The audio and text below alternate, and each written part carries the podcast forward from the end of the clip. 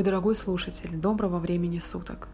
Меня зовут Ксения Блажиевская. Я писательница, автор романа «Пробуждение» и духовный тренер. Я рада приветствовать тебя в моей домашней библиотеке, которая сегодня превратилась вот в такую импровизированную студию. Возможно, ты меня знаешь, а, возможно, ты даже бывала у меня в гостях, а возможно, ты слышишь меня впервые. В любом случае, я тебе очень рада. Сегодняшней передачей, этим подкастом, я начинаю проект «Творцы». О чем он? Он о героях нашего времени, возможно, таких, как мы с тобой, кто создает, воплощает идеи, смыслы и облекает их в форму. Писатели, художники, режиссеры, но не только. Чем мы хотим поделиться с этим миром? Что мы с тобой можем перенять от творцов? И вообще, нужно ли это делать? Вот знаешь, есть творцы, идущие за публикой, а есть ведущие за собой. кому ты себя относишь? Вообще задумывался ли ты когда-либо об этом и считаешь ли, что спрос определяет предложение? Об этом и многом другом мы будем говорить с тобой откровенно, глубоко и предельно честно, я надеюсь. А иногда мы лично будем спрашивать об этом у великих творцов, которых я буду приглашать в мою студию. Начнем?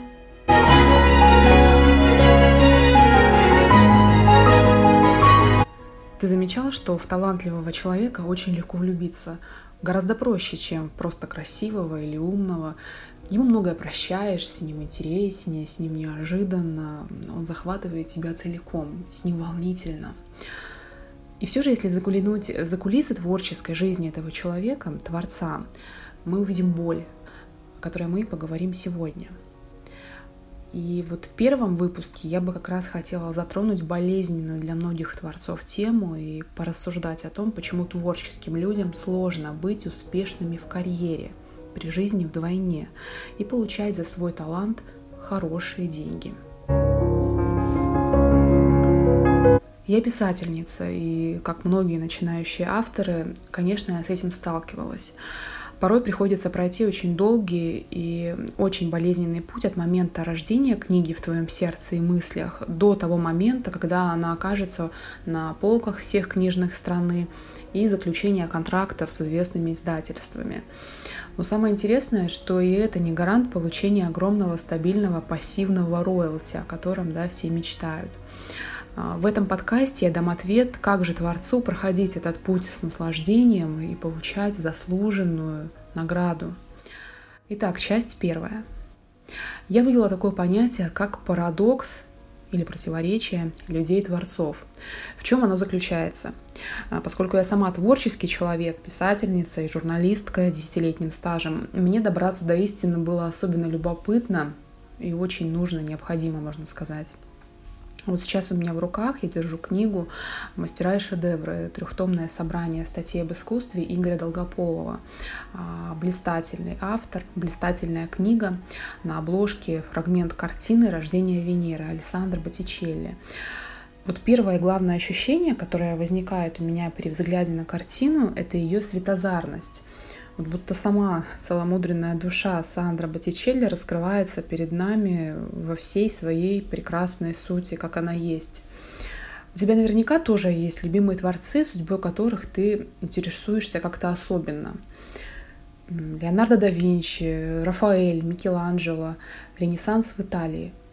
Это была поистине эпоха титанов – личности из плоти и крови до краев, переполненные сдерживаемой радостью и гневом, желанием, огромным желанием постичь высоты, вечно недовольные содеянным, терзаемые сомнениями, ликующие и страждущие. Мне это очень знакомо. А тебе? Все они творцы шедевров. А теперь внимание. Большинство из них снискало себе славу и признание, благосостояние только после своей смерти.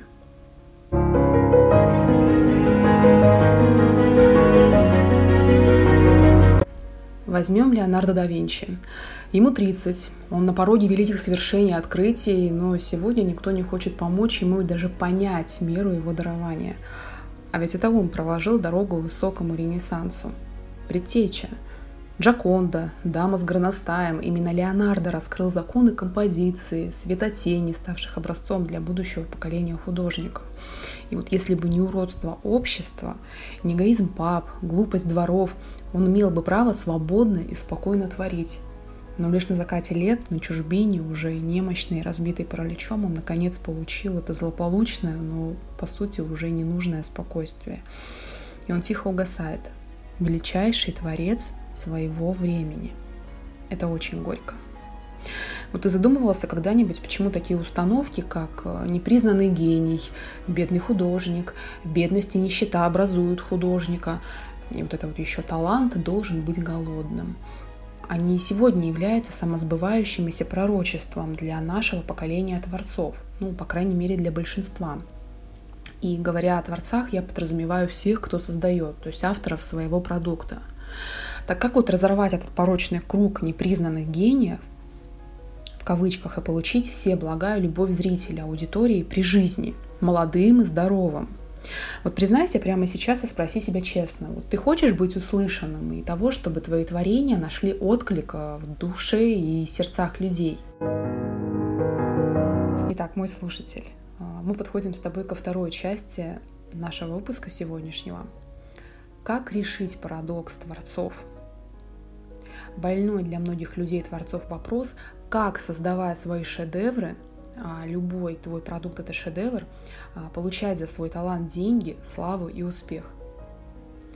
Креативность, созидать, творить заложена в ДНК каждого человека, каждого. Вот с одной стороны, мы люди-творцы и так знаем, что мы молодцы. Ну, потому что это знание и вдохновение, которое приходит к нам, когда мы рождаем наш шедевр, оно есть внутри, оно абсолютно, оно вообще не вызывает никаких сомнений. Можно называть его как угодно. Озарение, инсайт, зов. Ну, то есть вы понимаете, о чем я. Творцы. И в этом смысле чужое одобрение, конечно, ничего для нас не меняет по своей сути. С другой же стороны, мы жаждем признания, оваций, восторгов для наших творений. Но это вот не эгоистичное, это не эго. Это такое скорее желание быть услышанными, увиденными, оцененными и увидеть в глазах людей то вдохновение, любовь, восторг, то отражение нас, по сути, которое посещает нас же при создании нашего творения. И при этом мы боимся выйти в свет и услышать критику в наш адрес «да». Так как же решить парадокс творцов и получить благое свое признание? Итак, первое – это творцы все-таки ищут одобрения у людей. Можно назвать это «ищут отклик». Я ее журналистики еще усвоила, когда э, жутко боялась работать в прямом эфире и у меня дрожал голос, дрожали руки, дрожали колени, потом дрожало это все в кадре, когда я работала на телевидении. Сначала работала на радио. А, но потом мой редактор сказал мне одну такую вещь, а, что никто лучше тебя не знает то, о чем ты говоришь. А, никто лучше тебя не знает твой сюжет, никто лучше тебя не знает твоих героев, никто лучше тебя этого не скажет, потому что ты свидетель, ты источник, ты первоисточник, да, ты причина появления этого сюжета. И вот когда ты осознаешь это, ты становишься истиной в последней инстанции. И ты понимаешь свою а, непоколебимость, да, свою, свой авторитет, свою достоверность, свое знание, свою, свою абсолютность. И если ты все-таки зависим от одобрения, да, оно превращает тебя в то, что ты будешь творить не из глубины своей души, не по наитию, да, а для того, чтобы понравиться, что хорошо им, да, как ты думаешь, но не факт, что это правда. Но на самом деле ты должен решать, что являть на свет, потому что ты творец, ты источник твоего уникального дара. То есть лучше тебя его никто не создаст, потому что ты уникален. Ну и твой сюжет, твой продукт, твоя книга, твоя песня, твой, твой фильм, твоя картина, потому что это пришло к тебе. И ты так видишь. Ну, не зря говорят, я художник, я так вижу. Действительно в этом есть истина. Второе. Сомнение. Сомнение — это верный спутник людей-творцов. Сомнение очень отнимает нашу силу, энергию, выжимает нас и опустошает. Опустошает до капельки. Вот прям за сомнениями стоит на самом деле наш самый большой страх. Догадались, какой? Это страх быть отверженным. Но возникает вторая интересная деталь. Никто не может отвергнуть тебя без твоего разрешения или позволения. Это можешь сделать только ты.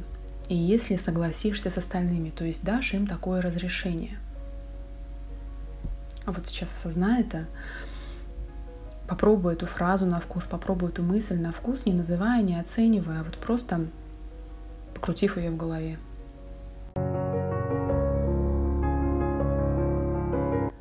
Третье. Не нужно погибать, чтобы стать знаменитым.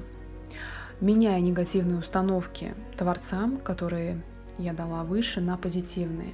Ну, например, талант должен быть голодным. Да, нам всегда говорят, что чтобы художник сотворил свою картину великую или создал прекрасный фильм, ему нужно быть голодным, постоянно а, в нехватке, в нужде, а, в недостатке. Но с другой стороны, если мы посмотрим на это, мы можем увидеть, что талант,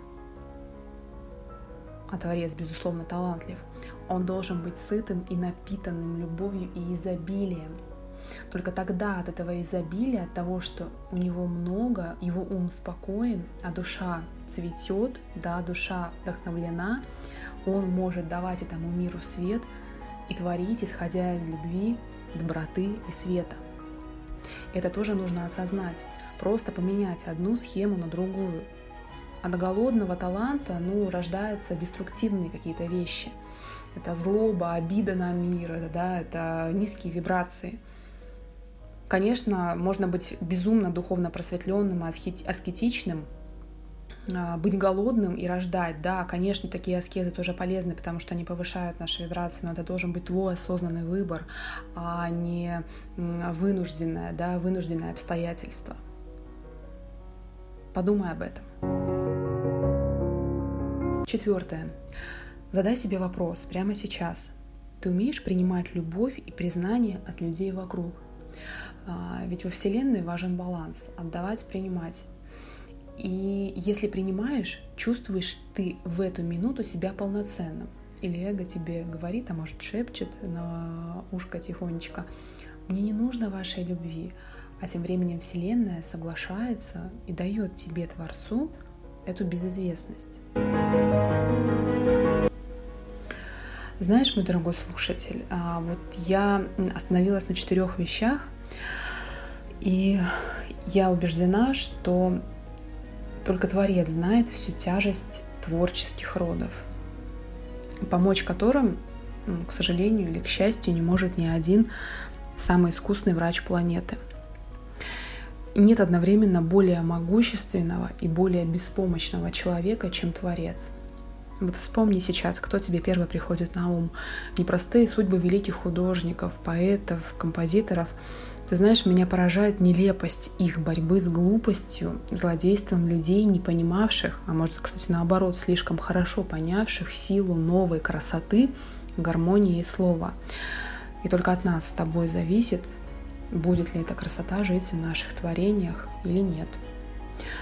В следующем выпуске я подробно остановлюсь на мыслях и чувствах, которые принесут Творцу любовь, деньги и благодарность, которой ты точно достоин потому что ты создан для этого. В студии в домашней библиотеке была писательница Ксения Блажиевская и проект «Творцы». До встречи!